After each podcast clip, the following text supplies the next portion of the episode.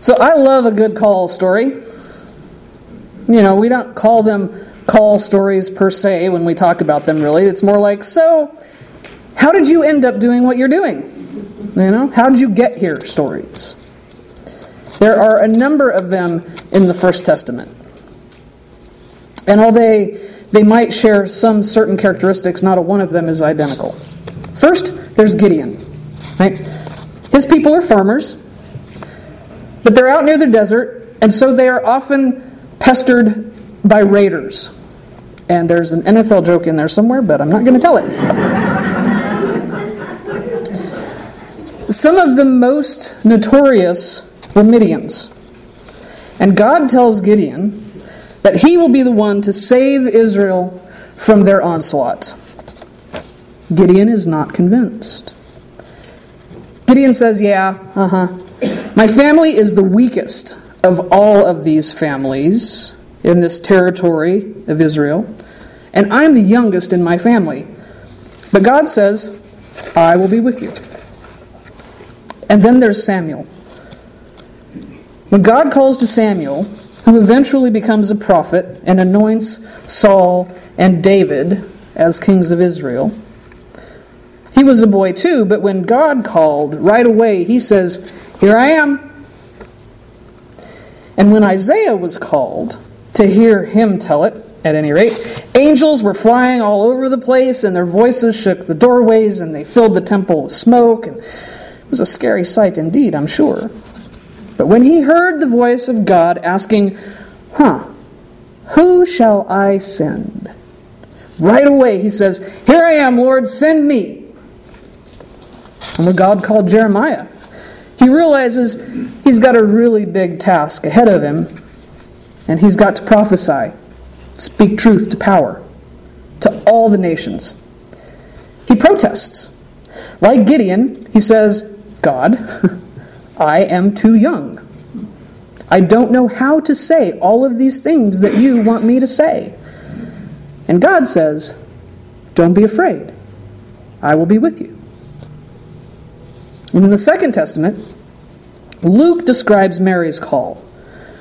When the angel appears to Mary, she's a tad apprehensive. The New Revised Standard Version says, Mary was greatly troubled at his words and wondered what kind of greeting this might be. I got to tell you, if an angel appeared to me, whether or not I was highly favored, I would be greatly troubled. Right? The angel explains that she's going to bear a child, and Mary responds with, I am the Lord's servant. Whatever you say. When Jesus calls his disciples, a number of them drop their nets immediately and follow. And then there's Moses. He's a pretty reluctant fellow. Right? He's minding his own business. He's tending his flock out there by the mountain of Horeb. He sees this burning bush and he hears, Moses, Moses.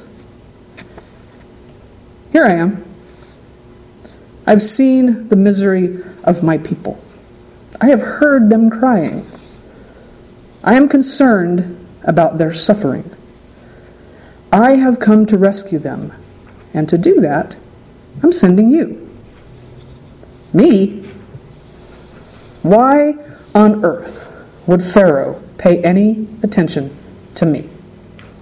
Who am I that I should be able to rescue anyone? I'll be with you. Okay, so let's say that I get there. Who am I supposed to say sent me? Well, tell them that I sent you. Tell them the God of your fathers, Abraham, Isaac, Jacob. That's who sent you. They'll listen. Suppose they don't.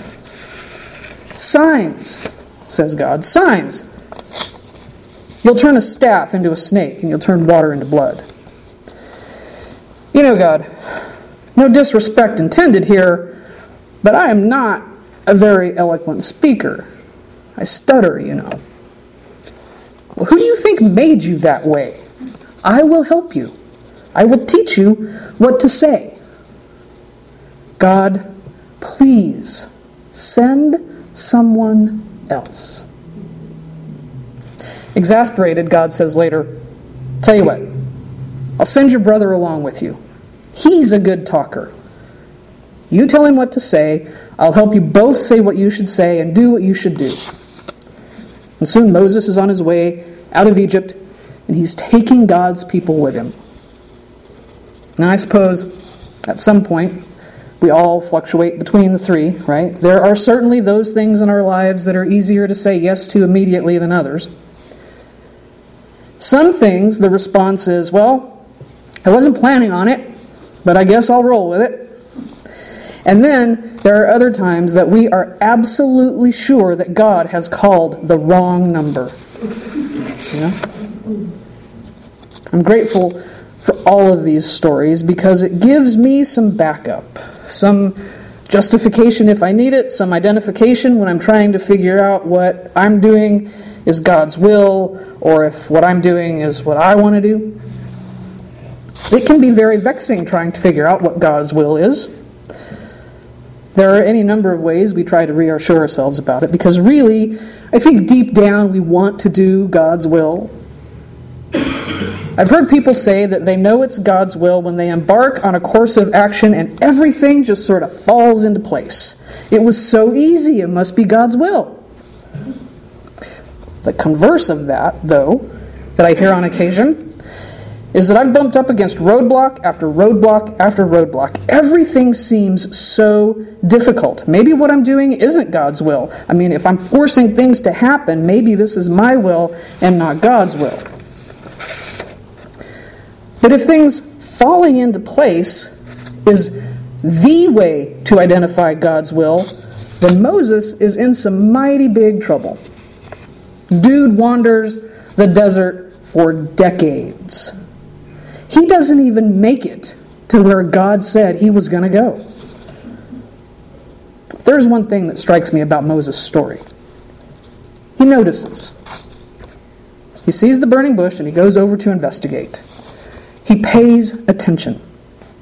He's just going about his ordinary life at this point. He's no prophet, he's not a high priest, he's not ordained. He's a shepherd. He's dirty, he's despised, People don't like shepherds, no matter the nice little paintings of Jesus with a lamb on his back that we get. But he notices the bush. He investigates when he hears God's voice. And after he notices, he's willing. He could have ignored it. Theologian Terence Fretheim notes that noticing is as important as being able to hear. In verses 1 through 9, we get noticed 10 times. There would not have been an investigation had there not been noticing in the first place. So we need to do what Moses does. We need to notice. We need to take a look around. What's going on? We need to hear what's happening. We need to see what's happening. We need to be willing. What if Moses would have ignored it? What if he would have just walked right on by? So, interesting, but I'm just a shepherd. We need to notice and we need to be willing because it's not always obvious. Blogger Rick Morley wrote that is perhaps a small point, but when God sets a bush ablaze, he didn't do it right in front of Moses. He didn't choose the bush that Moses was about to stumble upon. It was close, but it was at enough distance that Moses would have had to have gone out of his way to explore it.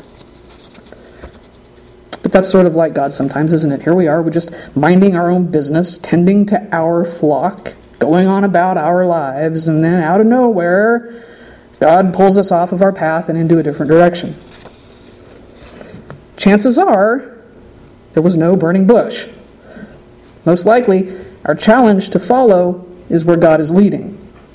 To notice what God is calling us to is a much more subtle thing than a burning bush out of the field. God is calling us out of our way to go explore, calling us out of our comfortable life to take a risk, to allow God to call us to something more than we are, bigger than we are. to allow God to call us to something that we think, perhaps like Moses, we cannot do. Moses' little chat with God lets us know, too, that we can have questions, we can have doubts. We can tell God we're not all that sure. God is big enough for questions, God is big enough for doubts. And the further we go along the path that God has laid out for us, whether we are walking in eager anticipation like Isaiah, or humble acceptance like Mary, or with a lot of trepidation and concern like Moses, we can be sure of one thing. We can be sure that God is telling us that God will go with us. Amen.